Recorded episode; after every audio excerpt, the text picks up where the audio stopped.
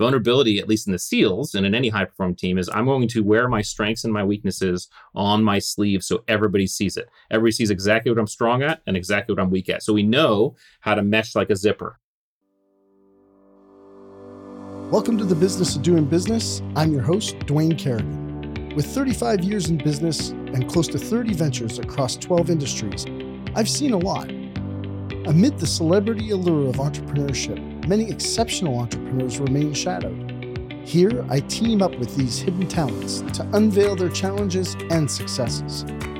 Dive in with me to unearth entrepreneurial gems, learn from our experiences, and get educated. Hey, hey, Rich. It's so great to see you, man. I was super excited all last night. Uh, my wife and I were talking about this. We haven't seen each other for all probably a dozen years ladies and gentlemen, we have uh, Rich Diviney on the on the show today, who is ex Navy SEAL, twenty years enlisted, uh, more than twenty years, I think, enlisted. You had like eleven deployments in Iraq and Afghanistan, and and then a number of deployments, probably not able to mention where they were or what theater they were in the world. You ran one of the special ops teams uh, in the SEAL business division, I guess, yeah, if you will, right. the SEAL business, if, as as I would put it. And then you created this thing called Mind Gym, which I'm sure we'll talk about, which was really uh, a system or process that allowed soldiers to perform more optimally, I guess I'll just kind of say. And then retired in 2017, came out doing some speaker consulting, released your book in 2021 called The Attributes, uh, which we will talk about because it's incredible. And now you've you've got this business that you started called The Attributes Inc. Listen, I mean, beyond that, all those list of accomplishments. You're one of the nicest, greatest people I've ever met. Amazing father, amazing husband. You know, Tina and I've had the opportunity to spend time with you guys. Just loved it. And so I'm so grateful. Welcome to the podcast. I'm pretty excited about this one. Well, thank you, Dwayne. It's, it's great to be here. 13 years to be exact was the last time we saw each other. So it was 2010. But yeah, I mean, uh, we lost touch a little bit. But when you reached out, I was like, I was super excited to come on and talk to you and revisit and just catch up because we need to. So uh, thanks for having me. When you said yes to being on the podcast, I looked over to Neil and she's not here, by the way. I'm looking at wall, but she, I was like, Rich is going to be on the podcast. This is amazing. Like, I mean, you're a baller and, and we're just starting out on the podcast. So this is really this is a uh, doing a friend a favor more than it is getting yourself a bunch of publicity, but but uh, who knows? And when you jumped on earlier, we literally started the podcast talking, and you know Heather, our producer, is like, "Guys, listen, stop. We need to hit record." Remember to so, hit record, yeah. So yeah, it's awesome to have you here. Uh, read the book, the attributes, super incredible. I don't know where you want to start I'm just curious, you know, what's going on with your life right now? Where where are you at? And I'm sure everything will just kind of unfold as we go along. Well, first of all, let's give a nod to Kurt because uh, if it weren't for Kurt, we would not have met. Uh, good good buddy Kurt Cronin, old teammate. Well, still a teammate. We just you know don't serve together anymore.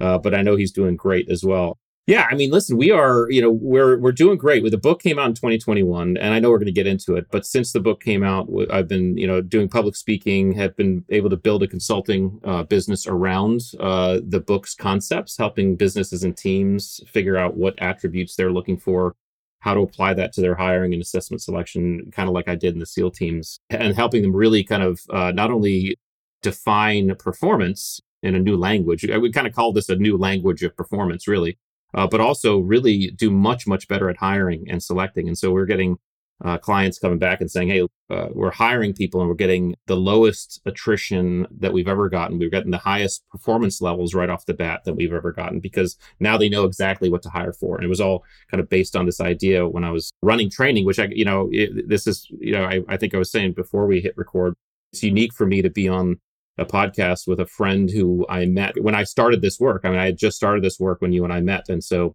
these concepts have really transcended uh, the military, which I knew they would. Uh, but it's been exciting. My wife, Kristen, she and I are running the business together, and I couldn't be happier because after 21 years of being in the Navy and us having to kind of live somewhat separate lives, now we get to build and do this all together, which is, you know, a dream come true which is a testament to you guys because probably a lot of relationships can't make that transition. That's what I hear. That's what I hear. Yeah, but uh, yeah. but we certainly yeah. can. We enjoy it. So so you know what I mean? As you were just saying that, I mean, what was rolling through my mind is I'm thinking, maybe we should just slide back to a little bit to the beginning.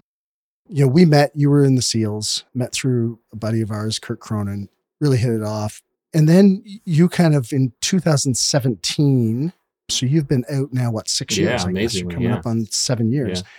I'm curious if we just kind of went back. So you're in the SEALs and you're doing all this work. And then as you're working with the teams, you're starting to create, I don't want to call it an exit strategy, but the what's next strategy. Kind of. Yeah. Well, so let's start there because I, cause I was not thinking about getting out at all. I didn't think about getting out until about a year before I started getting out. And that was deliberate. I just, I was busy doing what I was doing. But, you know, back when we met, I had just taken over the selection and assessment for one of our very specialized commands, same command Kurt and I were at. Uh, and in this command, it was really interesting because to get there, to even apply, you have to have been a SEAL for at least five years. You have to have stellar recommendations. You have to have stellar performance reviews. You have to do a board process. There's a whole process to even get selected to actually start the nine month selection course, which is nicknamed Green Team. And so I went through this in 05. I was at that command. And then 2010, when we met, I had taken over. They, they put me in charge of that. And one of the things they, they said to me is they said, Rich, we need to do a better job articulating why the guys who aren't making it through are not making it through. So think about this: about fifty percent of the guys who who start that green team don't make it through. So fifty percent of these top dudes with stellar recommendations, stellar stellar everything, are not making it through the training. And we were uh, up until that point kind of hampered with uh, with poor reasons, poor languaging as to why people. You know, you'd tell guys like, "Well, he couldn't shoot very well." I mean, you tell a guy like that you know, a SEAL who's been a SEAL for that long, he can't shoot very well. This is a guy who's probably shot more rounds than most people in the military, and so so it was disingenuous to them. It was it did it was disingenuous to us, and the leadership was obviously starting to ask tougher questions. Say, hey, you guys do got to do a better job explaining. So that job was given to me that that question, and so part of that process was was me saying to myself, okay, I have to actually explain performance in a better way. I have to look at performance differently and explain performance in a better way. And one of the things I did was I had to kind of think back to even just basic SEAL training. And so, you know, you're, you're familiar with basic SEAL training. A lot of people are now. BUDS, basic underwater demolition SEAL training. San Diego. I've been there actually. Yeah, you, you visited San Diego, California, six months long, 90% attrition rate.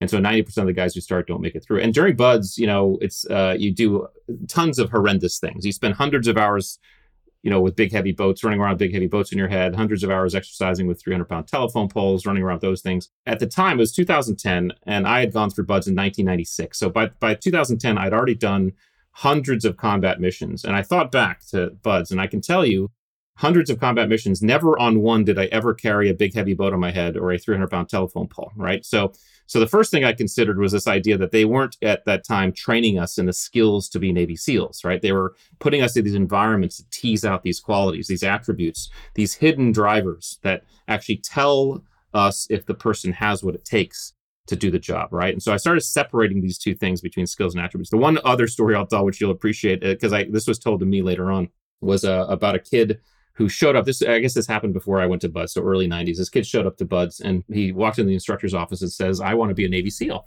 And the instructors say, "Okay, yeah, sure, fine, but you have to do a swim test." And the kid's like, "Okay." And so they take him out to the pool. It's going to be it's a fairly easy swim test, 50 meters, so 25 meters to one end, 25 meters back the other end. Kid gets all ready to go, and he um, proceeds to jump into the pool and sink right to the bottom. And he starts walking across the bottom of the pool to one end, touches the end, and walks across the bottom of the pool back to the other end. And then he comes up and he's gasping for air. And the instructor looks at him and says, What the hell are you doing? And the kid, who's still trying to get his breath, looks at the instructor and says, I'm sorry, instructor, I don't know how to swim. And at that point, the instructor pauses and then looks at the kid and says, That's okay, we can teach you how to swim. Right. And, and the question is, why did he say that? And the reason why he said that is because this instructor knew that if that kid had the attributes, the inner qualities to show up to Navy SEAL training without even knowing how to swim, he had everything inside of him that we needed for him to be a Navy SEAL. Teaching him the skill of swimming was going to be easy, right? And so this is where I began to make that distinction between skills and attributes and the fact that we had to start looking beyond these visible skills because that, that wasn't telling us a story. How do we start defining these attributes and looking at these attributes? And so did that at the command and then subsequently wrote the book when I got out because it, um, it seemed like organizations and teams were having the same problem, delineating or distinguishing these hidden qualities. So did you know you were going to write the book when you were in? Not at all. I didn't even know I was going to be. I, I was, that's a funny story. I got out in 17. I began. I began to to work in the leadership space. Um, a buddy, so Simon Sinek is a friend of mine, and he he basically he and I were working together a little bit. He introduced me to a leadership institute that I began working at, and I, so I was doing a lot of Simon stuff and and this leadership institute stuff, which was fine. I was exercising my discomfort zone because I didn't like, you know, I, I never was comfortable in front of people teaching, you know, talking, facilitating. This allowed me to exercise that. But ultimately i was i was always kind of thinking about performance. Leadership was okay but i was always kind of thinking about performance i linked up with you know, we talked about him before but a good friend of mine andrew huberman you know huberman lab podcast he and i met in i think it was early 17 right right as i was retired and he and i began to study fear and performance uh, and kind of put together some ideas on this he and i decided to write a book together and we were like hey let's write a book together we, we found an agent in new york and so we talked to this agent. Now we hadn't what what happened was he had just signed to do a solo book. And what we realized at the time was once you sign to do a, a solo book, you have to wait a year after publishing to do your next book. And so so we were like, ah, that's gonna be a long time. He said, Well, why don't you do a solo book? Well, I do a solo book. I was like, okay, I'll do that. And so, so I literally, my agent was like, uh, hey, just send me some stuff that you on high performing teams that you, you you think about. So I sent her like two pages on high performing teams, just just notes. And she gets it, and she's like, "Well, there's like ten books here, so just if you were to pick one thing out of this two out of these two pages that you think you could write a book on or write about, what would it be?" I literally, it was just one bullet, attributes versus skills. And I said, I think I could write about attributes versus skills. She's like, let's do that. And so I literally wrote the proposal and started, because I knew I could at least talk about the difference and I could talk about different attributes. And so that was the impetus of the book. So uh, uh, Andrew Huberman was a huge uh, influence. He's in the book quite a bit, and we did our launch, and he and I are still great friends. Um, he's still working on his first book because he started that because he started that podcast uh, when I released the book. So um, we we joke about that. He's like, hey, "You'll probably have your second book out before I have my first one out." But yeah, no plans to do it. I mean, I loved writing, but I had no plans. It just seemed to be the right thing to do at the moment. So I'm really glad we did it. If you could just share with me, and I'm I'm very curious. You're looking to transition out of the seals and and I mean, it's a ex- obviously extremely exclusive club, and you go from seals to what's the process? Because there's and the reason why I'm asking you the question is because we have listeners out there who are either thinking about selling their businesses, they're looking about switching their businesses, they're looking at they're in a job and they're like, I want to create a business or maybe just want to move jobs or whatever. They're looking for a transition because they're not 100% happy or they feel like they need to transition into something or what's next and you know they're kind of I don't want to say they're mid midway through your life, but you'd have been in your 40s, I guess, before yeah, yeah. you decided yeah, to get out. 42, yeah, 43 40, or something. Yeah, 43. Yeah. You know, they're in this place, and it's like my mentor always says the question at halftime is not how do I win this game. The question is how do I play the second half.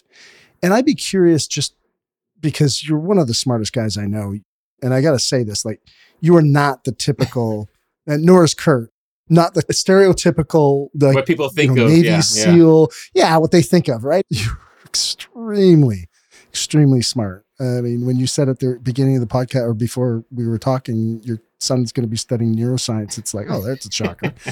uh, you know, apple doesn't fall far from the tree there. But I'm I'm curious. You know, what was your process in a deciding to leave because you could have stayed, and how did you look at it? Where, where, where was the anxiety or the nervousness or the hesitation?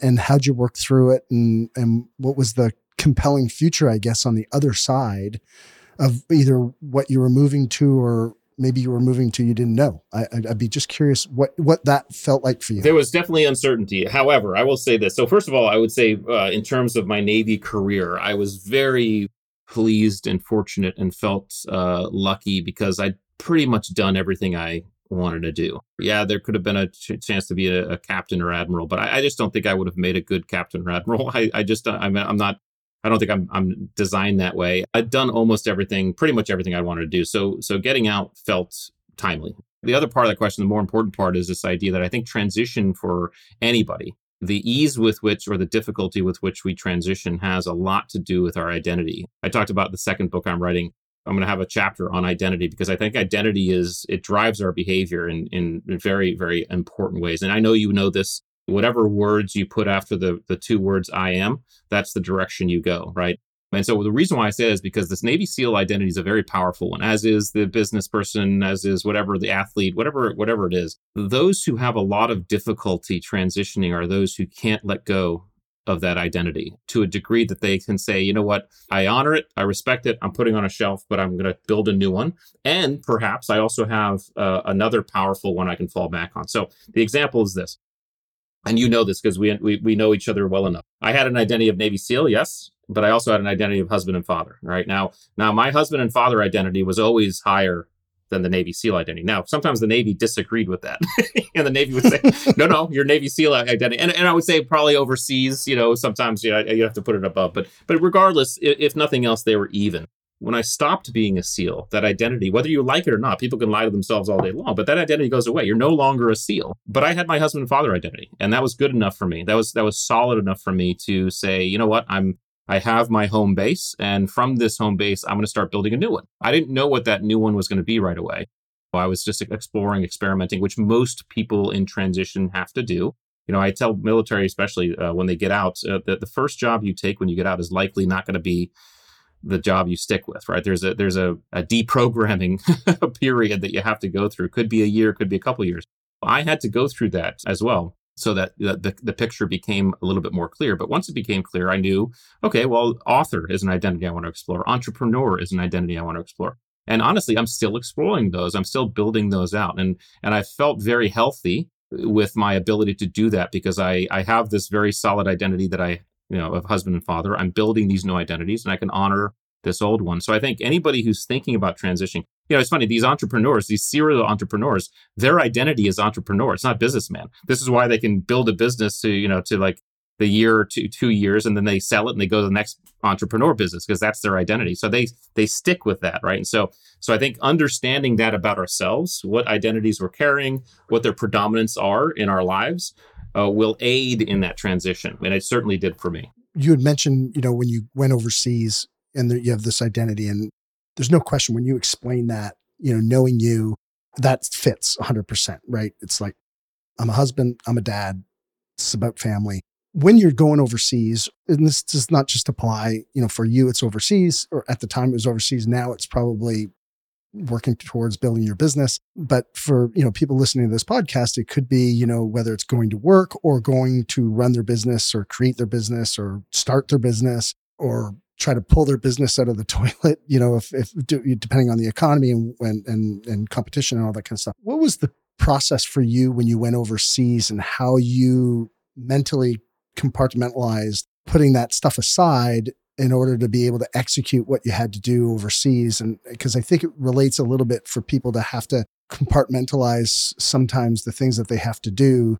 Yeah, well, compartmentalization is a huge one. We can veer off on that a little bit later in terms of that's the single most important attribute for anybody to make it through Navy SEAL training is compartmentalization. We can talk about that. So, so it's an it's a very important part of of having to do that. But I also think that there's other attributes that we carry that serve both identities. And so empathy is a really good example of this. As a husband and father, your empathy has to be higher, right? It just has to. If you're if you're going to be successful, you have to have a little bit higher empathy.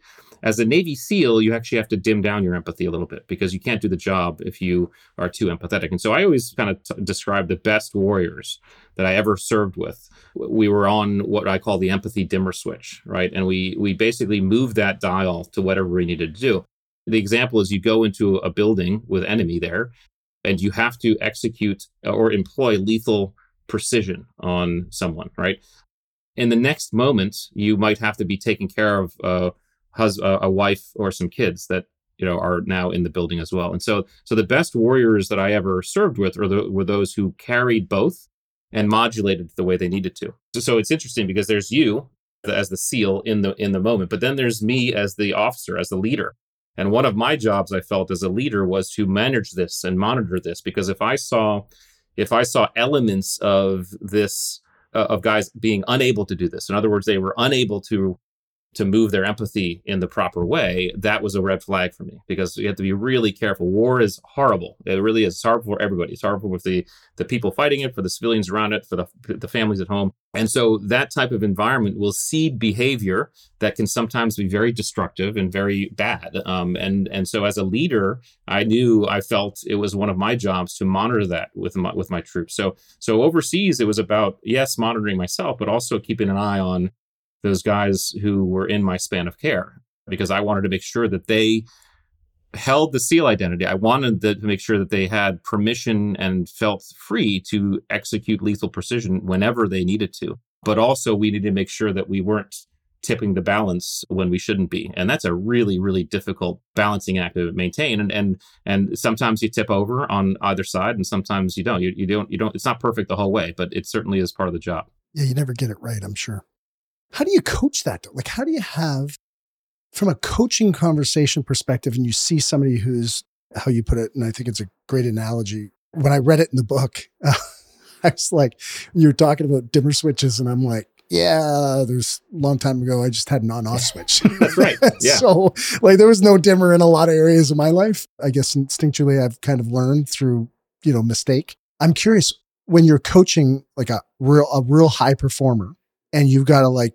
reel them in because I mean that's an issue. And I mean it's you see it, you know, perfect example that would be in like a, a really high end sales guy.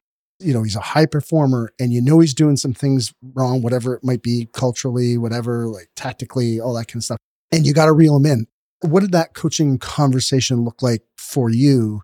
What would be some of the tools that you would use or, or, or the conversation? How, how do you lead it? How do you engage in it? For me it's not it's not super sophisticated. When i do kind of one-on-one coaching which i don't do very often it's i keep it very simple. I keep it very attributes based. And so the idea for me is let's figure out for said human what their unique attribute list looks like and see where they fall on these attributes. And then figure out okay based on where you fall you're high on some low on others medium on other on, on the rest how does that serve you in the current niche you're in. Because what I always say is just because you're low on an attribute doesn't mean you have to improve it, doesn't mean you have to work on it. I always use the stand up comic. Stand up comic who has too much empathy is going to be a lousy stand up comic, right? So, so you don't want to, you want to make sure you're based on the niche you're in. I, have actually talked to um, doctors and nurses too who say the same thing. They have to keep their empathy, and they're more like seals in the sense that their empathy is on a dimmer, but they have to keep it a, a little bit lower because if they emotionally relate to everybody, they are going to destroy themselves mentally, right? So the idea is figure out where the attribute list stands for that human being, and then ask yourself, okay, based on the ones you're low or high on, are there ones you need to either work on, bring up, or or or bring down a little bit? That's kind of the the idea. So the salesperson could be uh, could be lack of empathy. You might want to bring up empathy, but the question is, okay, is that going to affect your ability to sell, sell or not? You know, that's a question that the person they personally have to ask. I mean, you see these top performers, sales sales folks, or anybody. The most typical combination I see in the in the ultra top performers is, in fact, high perseverance and low resilience. And people are like, no, no. the most high performers disagree with me when I say that because, like, no, I'm resilient. But it's because they they mistake resilience for perseverance. They're not the same thing. Perseverance is I am going to just power through if everything I got. I, that's all I, I'm so good. I'm just power through, power through, power through. That's perseverance, right? Resilience is can I in fact bounce back, right? If I've gotten knocked down, can I bounce back? If I've gotten knocked up, can I bounce back? And super top performance, a lot of times, and I put a lot of seals in this category. Maybe I was one of them. You get so keyed in on the results. You did it, got the dopamine hit. What's the next thing? What's the next thing? You never take time to stop and recover, right? Resilience is all about recovering. Uh, that's a, a, a, real common element for for super top performers is hey perseverance you might not need to dial it down but you might need to dial up your resilience. You might need to say to yourself okay stop for a second take a wrap off take time to recover because because you will burn out eventually. And that's something you have to take a look at as well. So so for me the coaching was has always been let's look at the attributes let's see how it's lining up with your specific niche and goal in life and let's see if there's some development needed or some some tapering off needed and go from there like from a coaching strategy, would you guys would you coach after every like once a month, once a week, every time you guys were out in the field? So as a SEAL, there's not a lot of coaching. because um and again you have to think i mean i remember when he, when i started this work i was already in it so i was so a i was already doing it b my my knowledge of it was less much less sophisticated but you know one of the advantages of the SEAL team is that there is no need to motivate. There's no need. I mean, you, your your biggest job is making space for guys to actually do what they need to do as an officer, at least. It's it's to, it's to give them the opportunity to make the space, clear the road, so they can do what they do, and then in some cases reel them in a little bit, you know, because because they are going to go right. And so I had an advantage that way. Those two jobs present challenges as well, but uh, from a coaching standpoint, I never needed the. Our coaching was so uh, 360 and instantaneous, right? We were just always, always giving each other feedback on everything. The routine was that it was instant. That was a habit that was formed just through, well, A, through buds, because it's just the, you know, that's the environment. And B, I think because of the environment, you're in a world where the environment itself, if you're not checking yourself and and giving yourself feedback on the environment, the environment will kill you. I was going to say that the ocean's a perfect example, and the seals are obviously from the ocean, right? You can be the best swimmer, the best surfer on the planet. If you turn your back on the ocean, it will kill you. And same thing with you know jumping out of an airplane at twenty two thousand feet, or same thing in the combat when when people are firing guns. You know, I used to tell my guys, I mean, the the ten year old Somali kid with an AK forty seven has just as much of a chance of killing a 35, 40 year old experienced Navy SEAL with combat experience because of one lucky shot, right? So, so when the when you're in an environment that is so humbling that it, it really requires instantaneous feedback, it becomes a thing. And so I think the coaching in the teams was just a constant feedback loop for everybody. Even as an officer, I was if I screwed up, I would hear about it. I'd know it right away. Most of the time, I'd know it myself. I wouldn't have to be told. But but if I didn't know it, I'd be told right away, and everybody else would tell. And it just was a, a, feedback loop. That was an advantage we had in that team. And I think it's a it's an environment you can seed into many high performing teams. You just have to make sure that there's trust involved and make sure everybody's humble enough to understand that hey, they are all subject to the same uh, feedback. So in other words, if you have arrogance in there, it's, it's going to break the system or hurt the system. So everybody has to come in with this kind of learner's mind, this vulnerability. Uh, to say, hey, I got something to learn and I got something to give, and go from there. What would your advice be there is a bit of a difference. there's a bit of a difference between the Navy SEALs and what you get out on the street in business. I mean, there's you know fragile emotions. There's people in a you know in a state where there's not as much compartmentalization because they've got things happening at home. You know, issues that they're bringing into not necessarily bringing into work, but they're still in the back of their mind.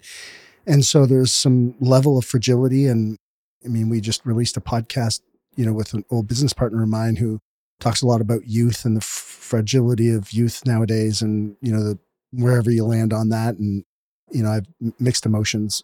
What advice would you give someone, you know, in business who says, okay, yeah, that's great for the Navy SEALs because you're working with a whole bunch of high performers, but how do I handle this kind of feedback loop?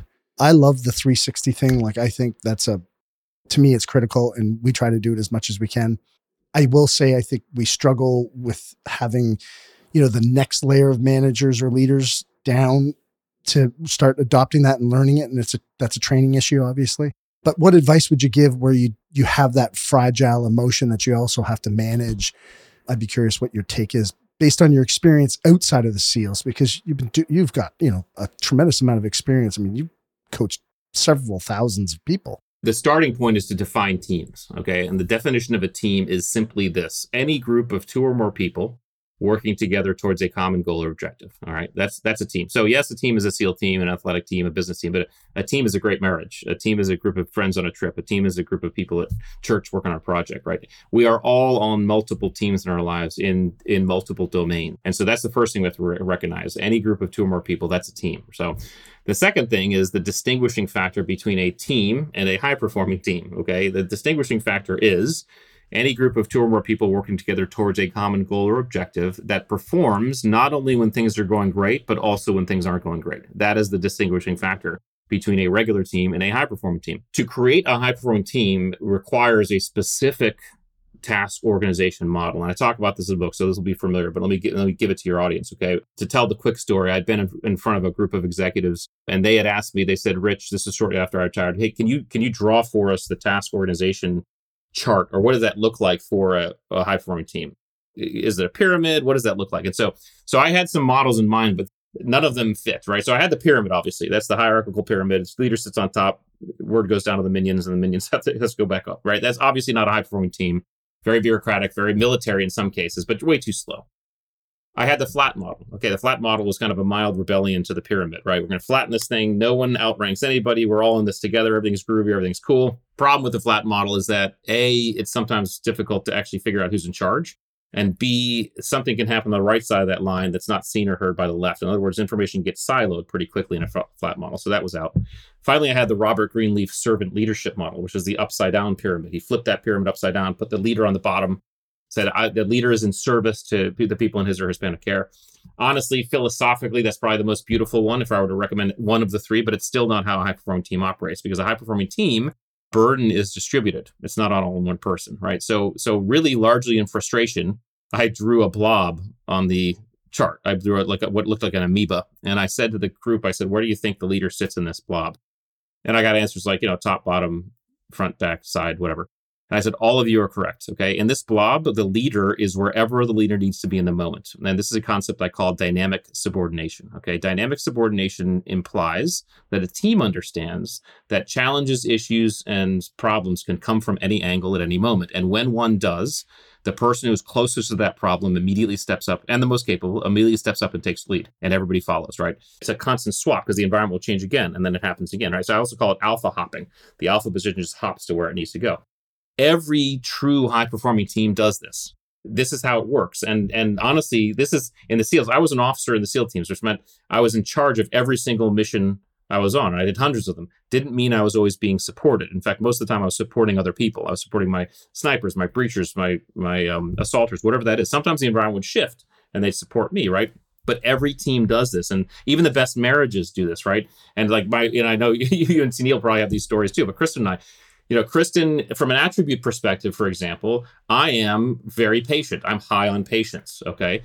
Kristen is very low on patience. In other words, she's high on impatience. Okay. That's worked beautifully for us in the last 23 years of marriage because when patience has been required, I step up and take lead.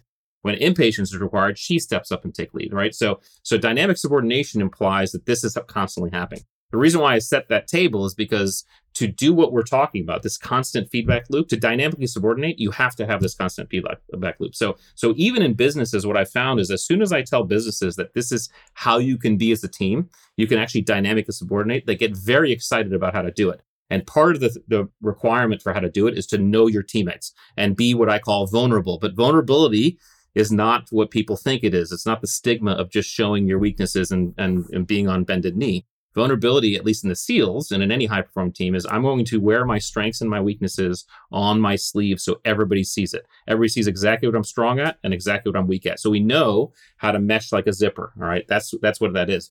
You start talking about this to teams in any organization, like, okay, this is what we want. How do we do that? We start being vulnerable with each other. We start understanding each other's strengths and weaknesses. We start understanding each other's attributes, and you start to get this real desire and motivation for people to say, okay, I'm ready to put it out there. I'm ready to be this way because this is what I want. This is how I want the team to behave. So that's what I found with business teams. It's not much different than SEAL teams. Certainly the job's different, but dynamic subordination can occur in any team. You just have to understand the vulnerability and the humility and the 360 feedback loop. Arrogance will destroy it. So any arrogance you have to vet out and, and get out because because arrogance is not going to work in the dynamically subordinating team. So if you have it, get rid of it. If you're able to, you will have a high performing team at the highest levels. It's a great example, and and I think in the book you actually use CQC as the example on that. If, if yeah, yeah. that's where I really and, figured out. Yeah. So as you were talking about that, I was like, and I'm glad you brought up the arrogance piece at the end because the question that was kind of like pulsating inside me, right, was Okay, so what are the what are the things that roadblock people in business here to not create those kinds of teams and like like arrogance is a good one. It's not the one that popped into my head. I, I kind of siloing was one that popped into my head. Trust would be another one. Like if you don't have trust, how can you?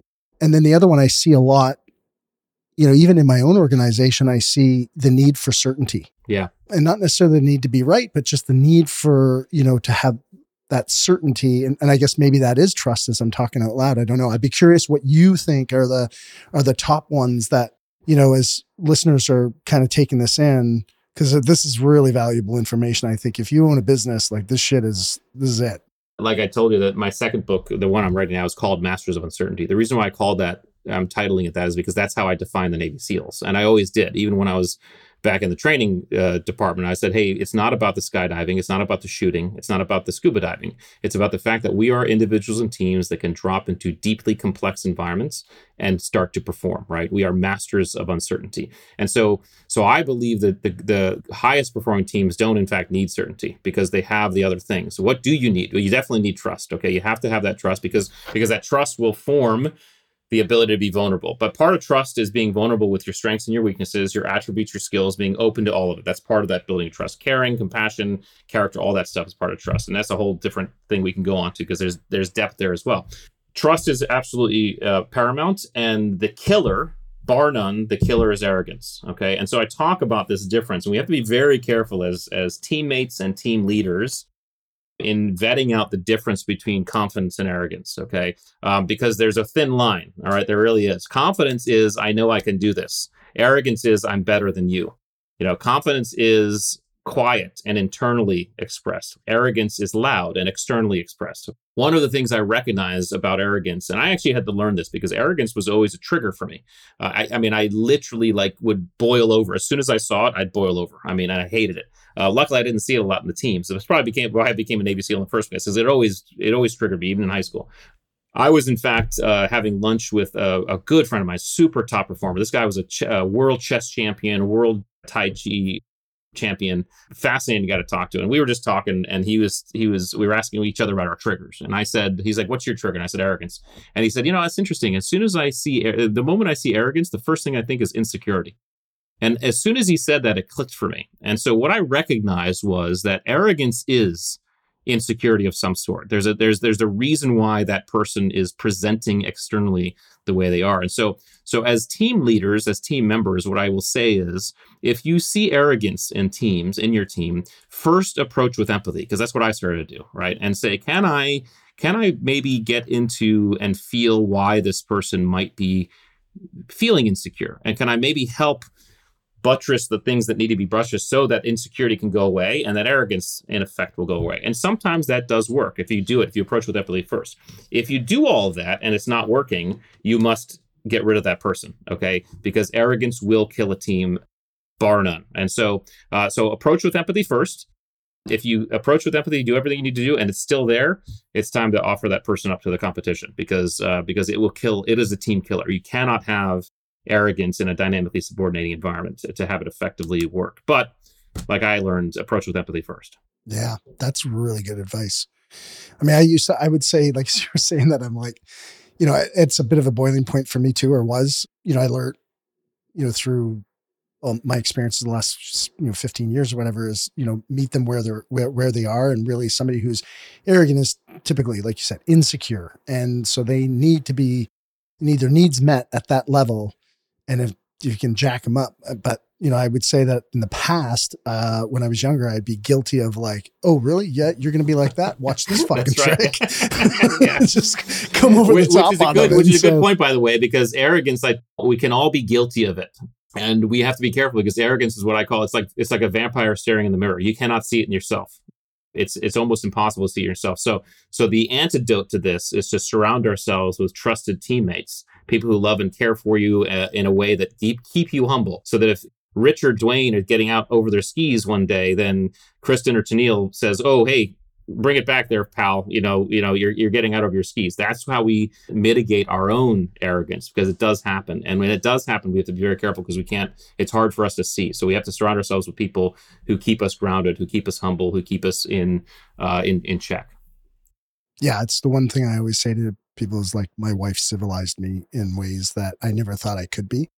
I've said this on the podcast a few times, but I have one saying that's written on my desk in a, in red ink on a cue card that says that which you resist most in others is what you have yet to accept in yourself. And so when I heard that, that was really what kind of started making me realize like, whoa, wait a second. I'm just looking at myself in the mirror here and I need to start to accept where I'm at. And so it was, uh, it was a good good teacher. So, okay, we have gone like you, you come out of the seal. Thank you for all this because I think it's super, val- this is really valuable. I think we should get into the book. Well, unless you want to talk about, you did some work with Simon Sinek and was it Chapman and Company? Chapman and Company, yeah, yeah, yeah. I mean, great. I mean, real quick there. I mean, Simon's Simon's a great friend. He continues to be a friend. We're, we're in fact we're working on a whole trust course right now, a digital trust course. We we just created some brand new trust material, so um, we're gonna get that recorded here uh, in January uh, and get that out. So that's fun. He's he's he continues to be a dear friend and helpful.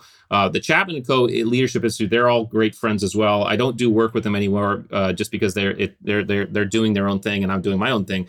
My time with them was so valuable because they allowed me to really stretch my wings and cut my teeth talking and, and being in front of people and facilitating. I learned how to give keynote speeches. I learned how to facilitate groups and teach and and be in front of people to do this stuff I would never have learned elsewhere and I couldn't do what I'm doing had I not learned that stuff. They continue to thrive. They're in fact now called the Chapman and Co. Leadership Institute. It used to be the Barry-Wehmiller Leadership Institute. So they're great. But then the book, yeah, I mean, listen, we can get into the attributes to whatever degree we want to. I think the the quick tagline that we should probably let the audience know is the difference between skills and attributes, which I don't think I've said yet. So let me just give the audience a quick quick download between the difference between skills and attributes. Okay, skills are not inherent to our nature. In other words, none of us are born with the ability to ride a bike or throw a ball, right? We're, we're, we're trained to do those things. We're taught to do those things. Um, skills direct our behavior in known and specific environments. So um, here's how and when to throw a ball or ride a bike or drive a car. Because skills are very visible, they're very easy to assess, measure, and test. You can see how well anybody does any one of those things. All right. You can put scores around them. You can put statistics around them. You can put them on resumes, which is why we get seduced by skills often when we're hiring or selecting or even performance evaluating. They're the easy button that everybody can see and measure. The problem with skills is they don't tell us how we're going to show up in stress, challenge, and uncertainty because in an unknown environment, it's very difficult for us to apply a known skill. So this is when we lean on our attributes. Attributes, on the other hand, are inherent to our nature. Okay. All of us are born with levels of patience, adaptability, situational awareness. Okay. Now you can certainly develop this these things over time and experience, but you can see levels of this stuff in very small children. And I, I would say anybody who has small children or has experienced small children will agree with me when I say that there are one and a half year olds who are patient and there are one and a half year olds who are impatient. Okay. So there's a nature nurture element to attributes that that exists. Attributes don't direct our behavior. Attributes inform our behavior. They tell us how we're going to show up to an environment. So, my son's levels of perseverance and resilience, for example, informed the way he showed up when he was learning the skill of riding a bike and he was falling off a dozen times doing so. Okay. Uh, and then finally, because they're hard to see, they're very hard to assess, measure, and test. How do you assess someone's levels of patience or adaptability or situational awareness? They show up the most viscerally and visibly during times of stress, challenge, and uncertainty. Okay. This is the idea. If we're not thinking about attributes or including attributes in our performance picture when we're assessing, we're missing a huge part.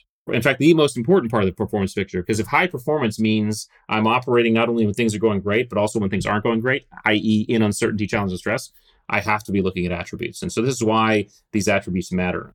When I wrote the book, I kind of wanted to break down at least 25 of the attributes that I felt were really important for optimal performance. We now, by the way, work with 42 attributes. We have 42 attributes we work with companies on and individuals because there are more than 25, obviously. I, I don't know if there are more than 42. I'm still looking for them, but I, I put a litmus test to anything that comes my way to see if it's an attribute. And so one of the litmus tests that I do just for the audience, a quick way to decide whether it's a skill or an attribute is to ask yourself a simple question. The question is, can I teach it or can it be taught? If the answer is yes, it's likely a skill. You could say, Rich, I want to learn how to shoot a pistol and, and hit a bullseye. Well, I could take someone out to the range and do that within two hours. That's a skill. Or you could say, Rich, I want to learn how to be more patient. I can't teach you how to do that, right? That's an attribute. And so, so to develop an attribute takes a whole different set of things than just learning a skill. And in fact, to develop an attribute takes three criteria, three things. First thing, you have to know you need to develop it. You have to know you're low on it. The second thing is you have to have a need or a motivation or desire to develop it, i.e., just because you're low on it doesn't mean you have to develop it, right? Just like we talked about empathy in the stand-up comic, right? But if if those two things are a yes, then the third thing, probably the most important, is you have to go find deliberately find environments that test and tease and develop that attribute for you, whatever that looks like for you. So it could be like I'm I'm going to develop my patience. So I'm going to go deliberately drive in traffic, or I'm going to stand in the longest line at the grocery store. Okay. I always say have kids. Having kids will develop patience, right? But whatever that is, you have to go find those environments. And you can do that for any attribute. You just have to do those three things. When I read that in the book, you know, kind of like for me in my mind, I just went, okay, yep, awareness, desire, and then go out and find it, take action, find it, put yourself in the situation. I said to this to you before the podcast started, it's like I'm a book snob in, in terms of, you know, my time, energy, and focus are the most valued commodities I have. And if I am going to take time and I read at the pace of a four year old. That's like me. Yeah. so, so I, you know, I mean, I'm a horrible reader. I've, I've actually, I used to, I, not a lie, I actually used to read at a grade four level and I took two speed reading courses and now I read at a grade six level. So it's, it's but, better. but it takes me a, it takes me a while to, to, to read, but I've read a lot of books. So I'm pretty picky, but I'm going to say, and I'm not saying this because you're a friend. I'm saying like this is some extremely valid, I don't know if you call it science or neuroscience or just philosophies or strategies, tactics, but I'm actually going to read your book twice. How I learn is, you know, I'll read something and then I've got to go teach it. Like I'm going to actually start putting this into, you know, some of my teaching curriculum to, you know, coaching my executive teams and and I'll actually then you know go okay well i'm going to go spend some time with the managers which i don't typically do in, in our organizations just too much going on but i really see valid stuff so guys anybody who is listening to this podcast i highly highly highly recommend that you go out and buy this book the attributes. Now sorry back to where i was. thank you by the way. Thank you. Do not thank me because this is truly sincerely information that people should have. If you're a leader you own a business you want to own a business or you want your business to get better, which is pretty much anybody that's you know above the age of 18 or 19 should be and even they should be teaching this shit in school.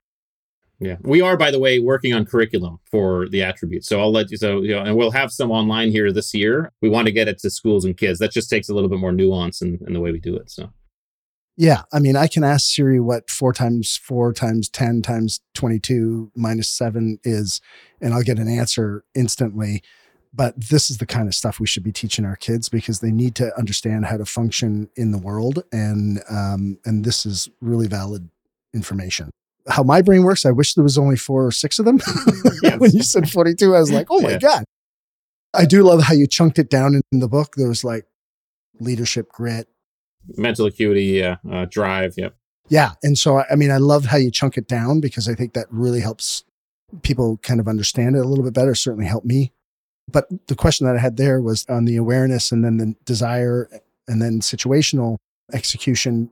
How do you drive people to kind of a be aware that because what I loved about in the book was, you know, you have this test and like so on the attributes.com, uh, I'm doing your selling, but I'm pretty passionate about, you know, helping people elevate their lives in, in a way that is significant and I do love what you say is like, hey, you don't have to worry about all 25 of these. And you don't necessarily have to worry if you're not good on, you know, the grit area or the mental acuity area. It's like, great, let's move and accentuate some of the things that you're really good on and let's focus on those and help direct yourself there.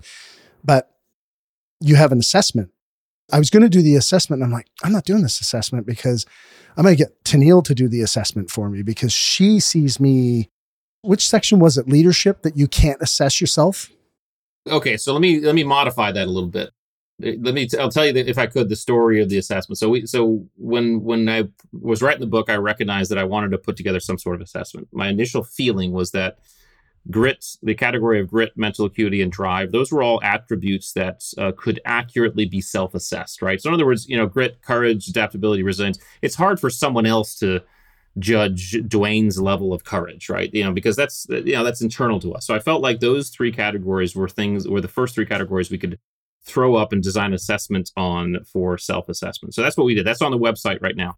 My thought was the leadership team ability, since you don't get to call yourself a leader and you don't get to call yourself a great teammate, probably should be a 360 assessment for those attributes so what we did was we uh, we created a leadership and team ability assessment tool that was a 360 and we actually put that out we had we had several hundred if not a few thousand people take it and what i found and what i did you know just because this is what we do when we're building businesses i would i would email some of the folks who took it and i said hey if you're interested in just getting a half hour with me I'll Zoom with you and I'll take a look at your results with you, right? And so I got to do a few Zooms with people who had taken the leadership and team ability as well as the the grit mental acuity drive. What I found in that process was that and the leadership and team ability, the way they were set up was that you would assess yourself on, say, empathy, adaptability, but then you'd have raters assess you. Okay, so so the the result would be you get your score and you'd get the raters score, right? And you'd see if there was difference. And my thought was, okay, there, if there's a difference, there's a, that's a discussion we want to have, right?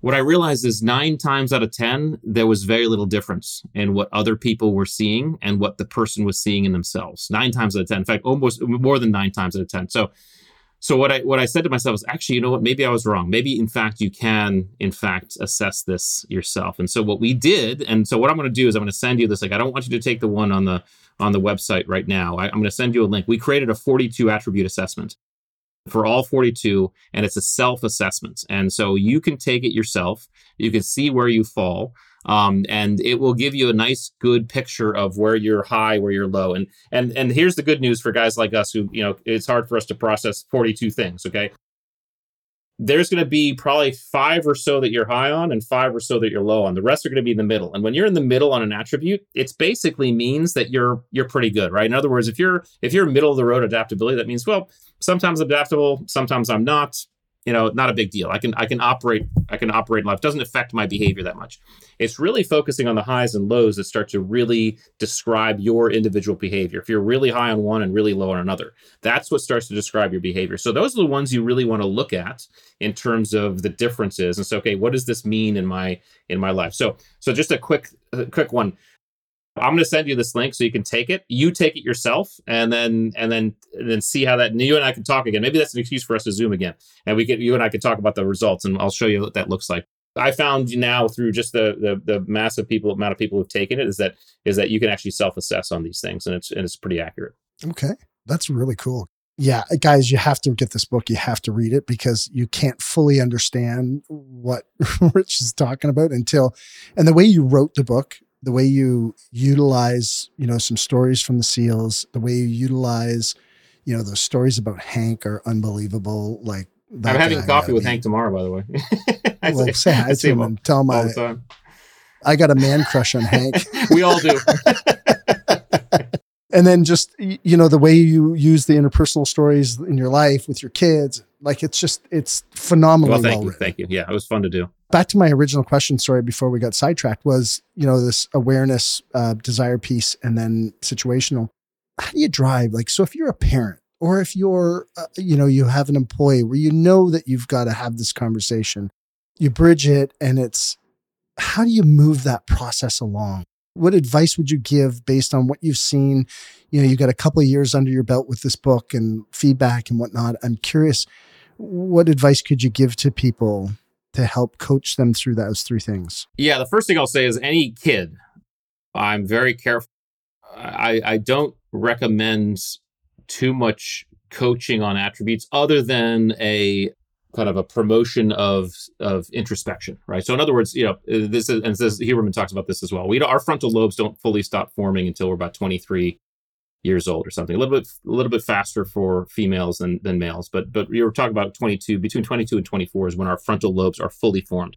What I don't want to have happen is that someone's going through their formative years. I don't want kids to be labeling themselves as low on adaptability, high on this, whatever. It's just because we're just still we're still in the mix. We're still figuring all this stuff out, right? So this is why, by the way, when we're looking at creating a curriculum for college all the way down to middle school, and we have to be very careful. I'm slowing it down quite a bit because I want it to be a learning and introspective process versus a labeling process. The goal for the curriculum should be build habits of introspection versus label yourself, right? And so so we want to be very careful about that. So and even my, I mean, I have an 18 year old and a 16 year old, and even then, you know, they're still they're developing. You start to see a little bit more as they get a little older, but you know, we, we were careful on that. Now, for everybody else, what I found, um, both surprisingly and happily, is that once people start to understand this language and start to pick it up, they're actually very, very curious to start to dig into themselves. And so, um, and so, there's a couple reasons why that is. First of all, is that these attributes are not to be judged.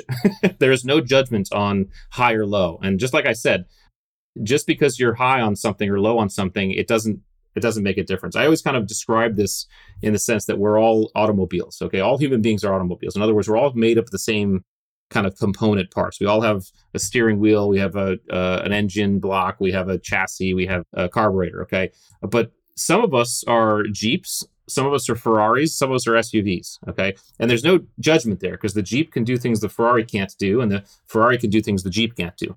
What we have to do is we have to lift our hood and figure out what engine we're running with. Okay, and this is just ex- this is exactly what these attributes describe. Okay, everybody, and I don't think I've said this, so I want to make sure people understand this. We all have all of these attributes. Every human being has every single one. The difference in each one of us are the levels to which we have each. Okay, so so I take adaptability for example. Adaptability of ten is high and one is low. I would say I'm about a level eight on adaptability, which means when the environment changes around me outside of my control, it's fairly easy for me to go with the flow. Okay. Someone else might be a level three on adaptability. Okay. Same thing happens to them. It's difficult for them to go with the flow, right? They're still adaptable because they're human beings, right? But but they're just it's just more difficult. So if we were to kind of line all these attributes up on a wall like dimmer switches, all of us would have different dimmer switch settings for our attributes. And that starts to speak to our own individual performance. And the idea is it's not to be judged all right? Say okay this is who i am right? And and through introspection i can figure out who i am. Once i figure that out i can say okay based on what i want to do in my life or what i'm doing in my life which are the ones that i might need to uptick a little bit? There might be one or two. It's never going to be oh my god i'm i'm low on 10 of these things and i have to work on all no it's not going to be that way. It's going to be like you're going to find maybe one maybe two that you want to uptick to be better in your game because the other ones, you know, again, I'm low on it, but I don't need to be high on it. And even the ones you're low on, if you're on a team, you might not need to work on it because you might have a teammate who's high on it, right? So now you can zipper in together, right? So, so from a coaching aspect, it's it's about hey, let's introspect to figure out what our engine looks like. Let's start indexing that against how we're performing and what we're doing, and then ask ourselves some questions about okay, if I took one or two of these ones I'm low on and I did some deliberate work on that, would it up my game in what I'm doing? The answer is most likely yes, and you just start working on those. shouldn't ever be an insurmountable task because because to do so means you're going to be trying to do something outside of your niche. And I know that the, the common, most popular thing is we can do anything we we want, right? And I believe that, right? But I'm not going to be a professional basketball player. It's just not going to happen, right? I'm not designed for it. That's not my. That's not my. So I'm a Jeep. You know, if I talk about vehicles, I'm a Jeep. I'm not going to be a Ferrari, okay? And I think if I tried to be a Ferrari, I'd be miserable. you know, so so I'm going to just be the best Jeep I can. And if I take my Jeep onto some other tracks that aren't very Jeepy, then I'll look at some attributes I might need to, to beef up. But but it's really about understanding how we fit and our niche and executing on that. That's a good point. When it comes to vehicles, I think I'm a dump truck, but um, I, have heard it all, so that's a that's a.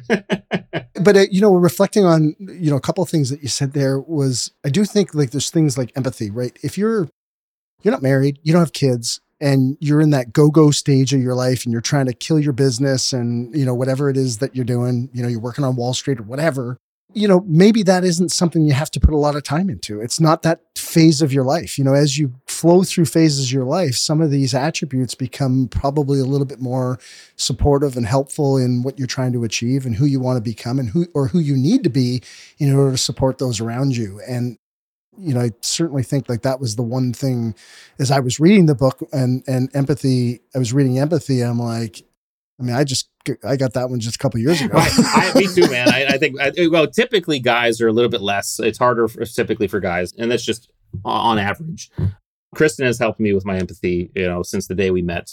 But you know what? Let's talk about a more controversial one because that's that'd be more fun. Let's talk about narcissism, all right? Because narcissism is an attribute, and uh, and I, I have some cool examples in the book which I won't spoil.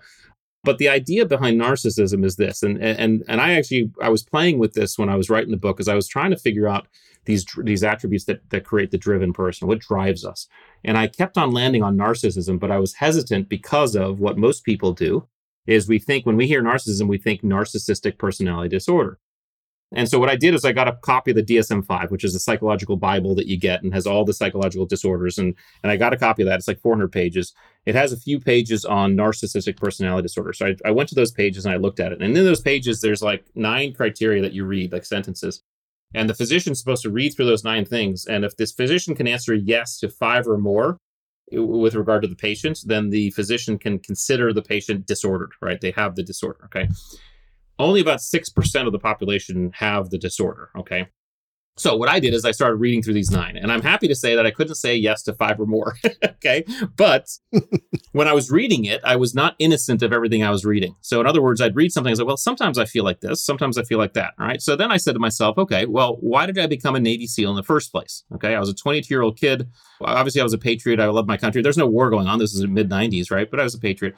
But ultimately, when I was really honest with myself, I said, well, the, one of the biggest reasons because I wanted to see if I could be a badass. I wanted to see if I could do something very few people could do. Then I asked my buddies, my Navy SEAL buddies, I said, why did they become Navy SEALs? And they basically told me the same thing. Yeah, I was a patriot. I did all, but I wanted to see if I could do something very few people can do. Okay. So then I said, okay, well, let me look up the very basic elemental definition. I'm really big on etymology, right? Entomology is bugs, I think. Etymology is words. I'm big on etymology, right? I'm big on words because I think words matter.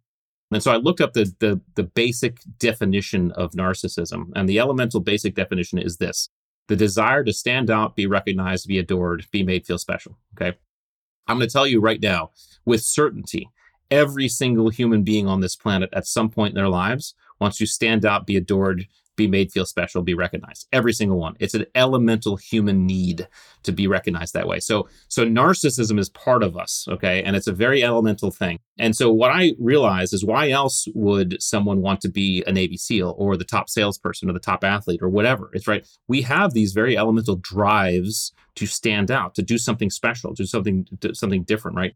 These are narcissistic tendencies. And so the idea is we all have it. Where we stand on it depends on what we do. And so the reason why I come back to this empathy thing, because I think it, it matters, is that they did a study on, I don't know how many years ago, but they did a study on like the top 25 entrepreneurs in history, the most successful top 25 entrepreneurs in history. Every single one of them came up on high on narcissism. Every single one. Now, whether or not they were disordered, that's to be who knows, right? But but entrepreneurism takes narcissism as an attribute, right? So, so, so, so someone could be taking this assessment, say, "Oh, I'm coming up a little bit high on narcissism." Doesn't necessarily mean it's a bad thing, right? It, it means it's a driver. Okay, you can metabolize again. You can you can metabolize in healthy ways by surrounding yourself by people who give you the truth. One of the reasons why real quick the disordered narcissist can always be spotted by the people they surround themselves with okay because they always surround themselves with sycophants yes men people who bend the knee okay and interesting enough about those groups is they're transient. In other words, someone can't be a sycophant forever. They get sick of it, right? So so eventually someone will leave that group. As soon as that person leaves that group, that person immediately becomes enemy number one to that narcissist. Okay, that's how it works. Um, so you can actualize and metabolize your narcissism in very healthy ways just by monitoring and making sure you're surrounding yourself with people who keep you humble, right? People keep you grounded, you know, and you can do it in a very effective way just making sure that you are staying grounded, humble, and you're surrounding yourself with trusted people. And that's how we do it. So, so this is another attribute that when people take these things and they start to say, "Oh, I'm high on this" or "I'm low on this," okay, don't judge it. okay, it's actually what made you who you are. Uh, if it's if it's destructive in any way, let's talk about that and let's fix that. But but let's not go there first. You know. When I read the book on narcissism, and, and I get like you know when you read you know even when you, there's a visceral response when you hear the word. You know, it's the difference between when you hear the word butt and ass, right? There's there's an emotional difference there between hearing those two words. And when you hear the word, you know, whether you want to call like self-important or significant or narcissist, you know, there's a different there's a difference there. And I, I, would say, like when I read the book, I, I there's no question that I have a there's a level of narcissism in in my life. You know, I've seen a lot of business people in the beginning that is a driver to to build their business. And as they get older and you know some of those needs get satisfied the, there's a shift in the reason why they're continuing on and doing the things that they're doing. And and I agree with you you shouldn't you should never get down or be negative about the things that that are really kind of um, helped you get where you are today uh, can, can we just go back? Because there was a piece and i don't i'm not sure like i would love some clarity personally and maybe so therefore i always think well the audience might want some. But you had talked about uh, using the attributes with with kids and you know for fear of because the frontal lobe wasn't developed and you know the the fear of labeling. Can you just dive in a little bit about the the, the concept between the frontal lobe and and, and how that works because there's, I mean, uh, as soon as you said that, I went, well, you know, we label everything ADHD, and you know, I mean, it's, it's happening in schools. Yeah, we do. I mean, we have several parts of our brain, and I'm I'm a I'm a um, wannabe neuroscientist, right? My son, sorry, my son wants to be a neuroscientist he we went to Huberman's lab back in 2018. We went to San Fran, and and you know, so my son and Huberman just bonded, and they they text back and forth all the time, and so he just wants to do that stuff, right? So, as my son or Huberman will say, there's many parts of the brain. The two primary parts of the brain are the limbic and the, the limbic brain and the frontal lobe, known as the lizard brain or the modern brain, right? The limbic brain is the one that's formed first, right? That's the that's the first part of our brain that's, that becomes fully formed. It, it, it handles all of our emotions and feelings and things like that. It's our it's our lizard brain, right? And and so this is why as kids and as teenagers we're emotional beings, right? Because our frontal lobe is designed to handle logical thought, language, decision making. Okay, so logic, language, decision making comes through our frontal lobe, uh, kind of our conscious thinking mind, right? As we grow, the limbic brain forms first, so it's all out there, okay, and we're getting these emotions really necessary for our bonding experience with other human beings. We have to have that, right? That's one of the reasons why it forms first.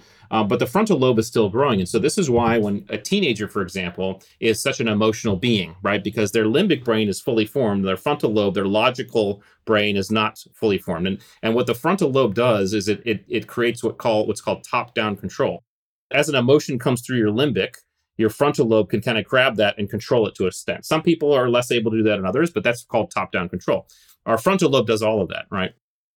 Our frontal lobe is also what generates the labels and the things like that in terms of it, it, it helps it helps define our experience right and so our frontal lobe is like a sponge as we're growing up i mean from birth to 25 we're like sponges we are just absorbing everything. And it's just it's and, and the and the neural networks that are being forged are becoming super highways really rapidly right? They're myelinating and becoming super highways which is why we all have such formative memories from our youth. Okay. The, the music we grew up with in high school is likely some of our favorite music. The experiences we had, it's always a lot of us, especially at our age, we look back and say, well, it just wasn't as good. It's not as good today as it was back then. It's because we, we were formed, our brains were formed, these neural networks were formed in this environment, this experience, right? It really is such a forging, forging time frame. It's why schooling is so important. It's why language comes faster to younger people when they uh, when they learn. It's why um, ideology can be so formative. It can forge itself so solidly in someone's system when it's when they're brought up in that in that type of uh, environment. Even abuse can as well.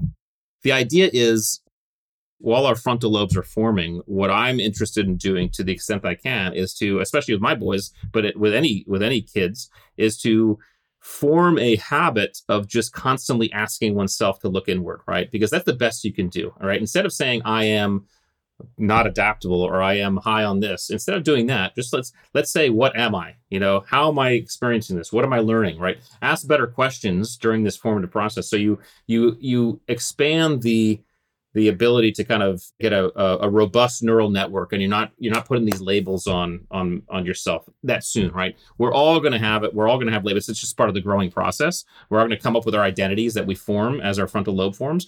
Uh, but in terms of this labeling these personality tests these these attributes tests i would say just let's let's introspect versus decide. And then and then of course then you create a habit when your your frontal lobe is is fully formed and you may in fact have some stuff kind of now hammered in instead of uh, being trapped in that, you've you've now created this ability to look inward and uh, and decide and grow and interrogate and and learn. I think that's not only great information. I mean, if you're an employer and you have any employees and, the, their frontal lobe is formed, this is good advice. You know, from a coaching perspective. It's so th- yeah. Thanks for sharing that. It's it's interesting. I'm I'm curious. One of the things that have been kind of with me a little bit here through this interview and conversation is where are you at now? Like in term, you know, you go through this transition seal, you write a book, which is I've heard like one of the greatest experiences one can go through and one of the most miserable experiences uh, that one could go through. And, and that's why I've, I've never, it's really not on my list to ever write a book. But then, and then you're now you're, you're, you're trying, you're starting your own business here and you're kind of driving things where is how how are you doing with all that with all the transition you know couple teenage boys? What are some of the things you're doing? I'm interested in just hearing from your perspective you know where the uh, where the struggles have been, the uncertainty, the, the you know growing the business, launching it, because we have a lot of listeners that are in that world, and uh, so I'd be curious just to get your understanding. I think what I've learned about myself uh, through through this fifty year process up till now part of what I love is this is the challenge, is a struggle. I I actually and I think a lot of my compadres, I'm, I I try to have coffee or lunch with some like guys I served with who are live in the area at least once a week if I can, just because it's it's cathartic to stay connected. And we can talk about things in ways we could never talk about when we were actually in the teams. And and but one of the things we do talk about is this idea that those of us who did this profession are really dialed into creating uncertainty and struggle and challenge and that's our that's our metric for growing right? We, we we actually like it. So we call it post-traumatic growth right? And so for us the the stress is is not is not a disorder. It's a and I'm, i say this with full recognition that post-traumatic stress disorder is real and some people have right? Uh, but i'm just saying that what we talk about is like we we find those ways to step outside of our comfort zone frequently. And so for me getting out of the navy i mean I, I kind of related to i got to the top of a very elite mountain, right? And then deliberately threw myself off of it into the into the valley of mud and and blood and guts so that I could find a new mountain and climb up a new mountain. And that's exactly where I want to be. You know, I feel like we're climbing a new mountain. My wife and I get to do it together. We're climbing a new mountain of authorship, entrepreneurship, building a business, you know, executing some new goals, new identity. Uh, and so then in, in, that vein, we are, I'm very happy because it's, you know, I have my own fate in my own hands. I'm challenging myself. I feel like I'm on a climb, which I think keeps me young. And I think that's that's phenomenal. Uh, parenting is a whole different thing. you know, parenting is a I don't you know parenting is not even a mountain. I think it's just a it's just a treadmill.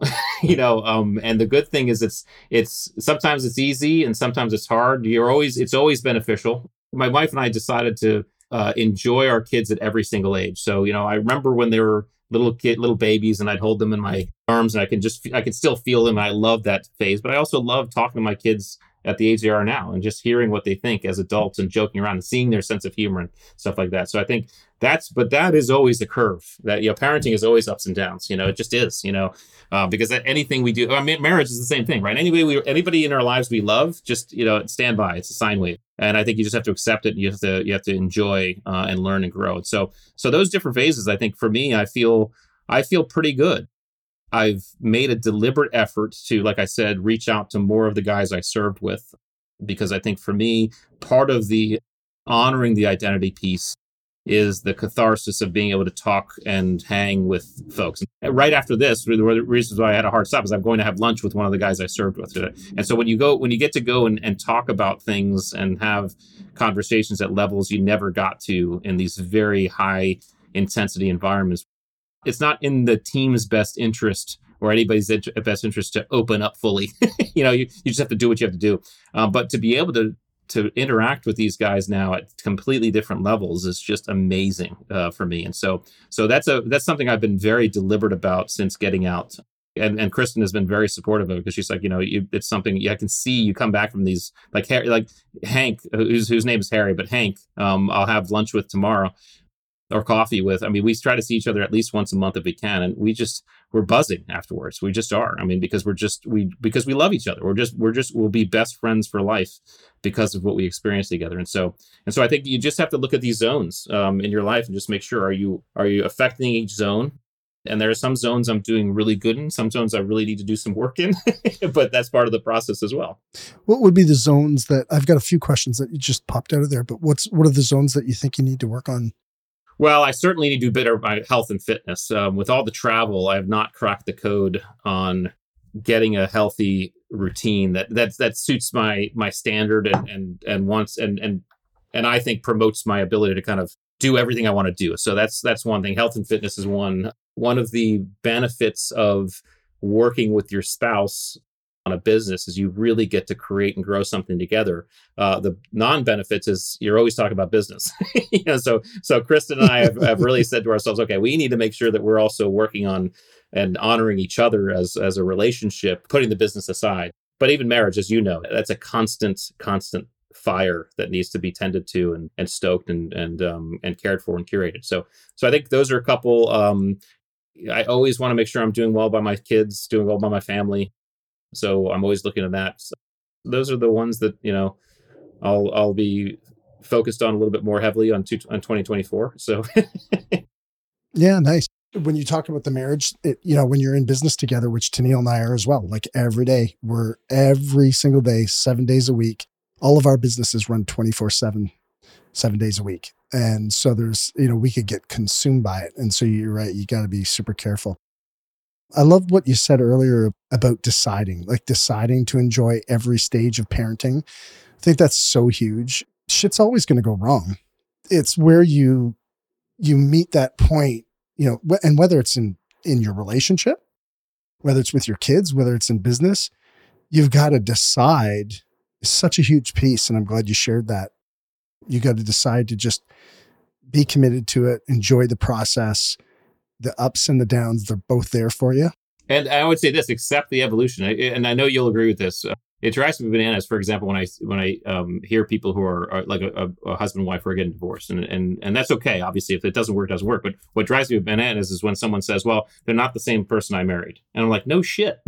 you know, I mean, we you're if you think you're gonna be the same person, I mean, you and I we haven't seen each other in in 13 years. I am sure you and Tennille are different people to some extent than they were 10 years ago, just like Kristen and I. And so in a marriage to not accept this evolution together. Like we are different people than than we were when we met 23 years ago. And but we've evolved together and we've grown together and we've loved each other through those evolutions and i think that's an acceptance as well same with kids you know they're going to be different so so this acceptance that things change I, I, it is a undeniable fact that everything and I, I, think I can say this definitively everything that we know of in the known universe changes over time, right? So why would our relationships be any different? you know, we we change as human beings, and so we have to accept that uh, as part of the as part of the celebration. Dude, it's very very well said, like very well said. And I did have another question, and I'm going to probably suck up every last moment I can with you. But I did have one other question because you mentioned, you know, the entrepreneurial journey there just just earlier, and I'm curious, what kind of relationships can you draw between, you know, being in the SEALs and starting your own business? You know, that entrepreneurial journey.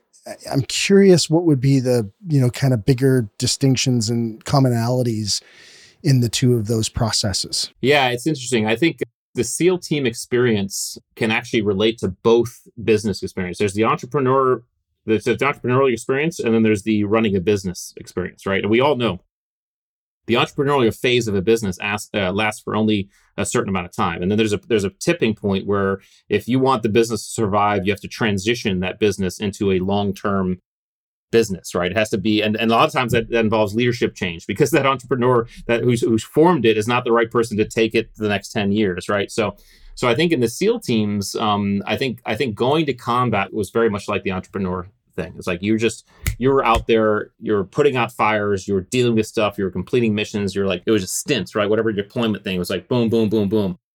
Whereas being back in garrison, and and I would even say non-wartime, which I experienced you know, at least five years of, uh, but running a command, for example, is that okay? What do you? It's that long term vision. Okay, what what am I looking at in this command, and what do I want to see long term, and how can I kind of promote this thing to grow and be what it can be over the next long uh, uh 10 20 10 15 20 years and so so i think uh, in the teams you can get both that very rapid fire hey we just get you know and they and honestly both of those environments take different sets of attributes. The, the, the list of attributes on an entrepreneurial team is going to look different than the list of attributes on a take this business to 10, 20, 50 year team, right? And so you have to be careful of that. And I think business people who are in the entrepreneurial phase need to recognize that, hey, we have to be a certain way now. And when we decide to go the distance with thing, let's relook at ourselves and see if we're the right A, if we're the right people to be to be in charge of it. If we are, we might have to shift some attributes here and there. But B, most likely, is who do we bring in with the right attribute list to take this the long haul, right? Because because that matters as well. Yeah, I find and I find too sometimes just the people working inside a startup, there when that business starts to shift, they don't work well when you when you go into the phase of you know strategy, systems, processes, sustainability. they tend not to, and they shouldn't, right? They shouldn't. It's like you know, we we started a business and we had a you know minority partner, and I always said to him, like, listen, the team you have today is not going to be the team you're going to have in five years. I can pretty much guarantee that. You see it in the, in the teams. I mean, we we went through uh, almost well, I would say it was 20 years of war, but really it was it was a, probably about a 10 year stint of like combat, like like like the SEALs were going out and doing stuff overseas, like combat stuff. And uh, you got guys who were joining right at the tail end of that, and they were coming into the teams with this expectation of this startup environment, and they were getting the teams and realized, oh, we're not doing that anymore. It's now it's actually this it's this training. It's we've gone back to this training environment. So so that expectation matters as well. And someone coming into an environment needs to understand what environment they're coming into. Because if they're expecting this startup environment and they come into this environment that's no, no, this is a long term environment, they're going to be disappointed. They're not going to be fulfilled. Um, and vice versa. If someone's coming in expecting a long term and they come into this, oh, we're putting fires out every day, they're not going to be happy as well. So so it takes a it takes some visibility, it takes some some um, some knowledge on on what you're doing. Very well said. Listen, I can't thank you enough for a whole bunch of reasons. Number one, your service. You know, thank you for your service. Um, the things that you guys did over there made a big difference, you know, at a level that most people will never ever know. So thank you, thank you to you, to all the guys for the service, everybody in the military. And it's, you know, obviously we're from Canada, but US, Canada just kind of seems like, you know, brother, sister, little nephew or whatever you want to call it. Uh, so that's that's number one. Number two, but you know the book. I mean, again, talk about talk about contribution, man. Like you have you have fucking made a huge contribution, not and of yourself selflessly, like leaving family, going overseas. You know, nobody will ever know what you guys did. But then the book, you know, going through the process of writing a book, the time and the energy my mentor always said, you know, you can do anything, but you can't you can't have everything. And so you have to make choice. And and you know, what are you prepared to give up to get what you want? And you know, you you wrote this book. I think it's amazing. I think it can really help people, whether it's in their personal life, their relationships, or their business. And so thanks for the selfless act of of writing that because most people, oh, you made you wrote a book and you know you're probably a millionaire. And no, that's not the case. that's not the case, especially on the first book. You got to write like five right. of the goddamn things. Uh, but I mean, God knows, you know, living off that huge uh, military oh pension gosh, you have. is, uh, I'm, I'm getting my yacht tomorrow. Yeah. yeah. Right. If you're watching, uh, please get this book because it will help you, not because Rich is a friend. Thank you for being on the podcast. Thanks for sharing your your wealth of knowledge. Thanks for being a friend. Tennille told me like you got to get Rich and Kristen and the boys up here next summer. We'd love to have you up at the house. Uh, it's a pretty fun spot. So I think you'd love it. And the boys would love it. And so I'm sure we'll chat. I'd love if you can send me a link. We'll connect on that, and and and I'd love to try that assessment. And well, here's the thing: we will not let uh, 13 years go by. We're gonna, we're not gonna, we're, we're gonna let, we're, we won't even let a few months go by. I'm gonna, I'm gonna text you, and get the, get you on the assessment. I'd like to zoom with you. We'll talk about your results, but let's make sure we stay connected. I very much appreciate uh, you. I appreciate our friendship, and I'm just super thrilled that we're connected again. So, so thanks for having me on the podcast. But this is also a real, real treat for me to catch up. So, like I said to you before the podcast, like this is one of been the special treats that I've gotten by starting a podcast is like reconnecting. And no, we're this will not go past a couple of months. And then uh, we're going to air this in the new year. I think this is awesome because it's going to be a kickstart to people working into the new year and and making their change and stuff. And this book, guys, will, will help you do it. So uh, God bless you, brother. Thank you, you well. so much. Really can't can't thank you enough for being on the podcast. Well, thank you having me. Big hugs to Neil and and and crew, and uh, yeah, we'll we'll be talking soon. So thank you. Same to Kristen and the boys. Thanks for listening. I appreciate you being with us. If you found value in the show and know a friend or a coworker who could benefit from the conversation, please share the link via text or on social media. Remember, each share creates a ripple effect of knowledge and inspiration. We'll see you next week. The views, information, or opinions expressed by guests during the Business of Doing Business podcast are solely those of the individuals involved and do not necessarily represent those of Dwayne Kerrigan and his affiliates. Dwayne Kerrigan or the Business of Doing Business podcast is not responsible for and does not verify the accuracy of any of the information contained in the podcast series. The primary purpose of this podcast is to educate and inform. Listeners are advised to consult with a qualified professional or specialist before making any decisions based on the content of this podcast.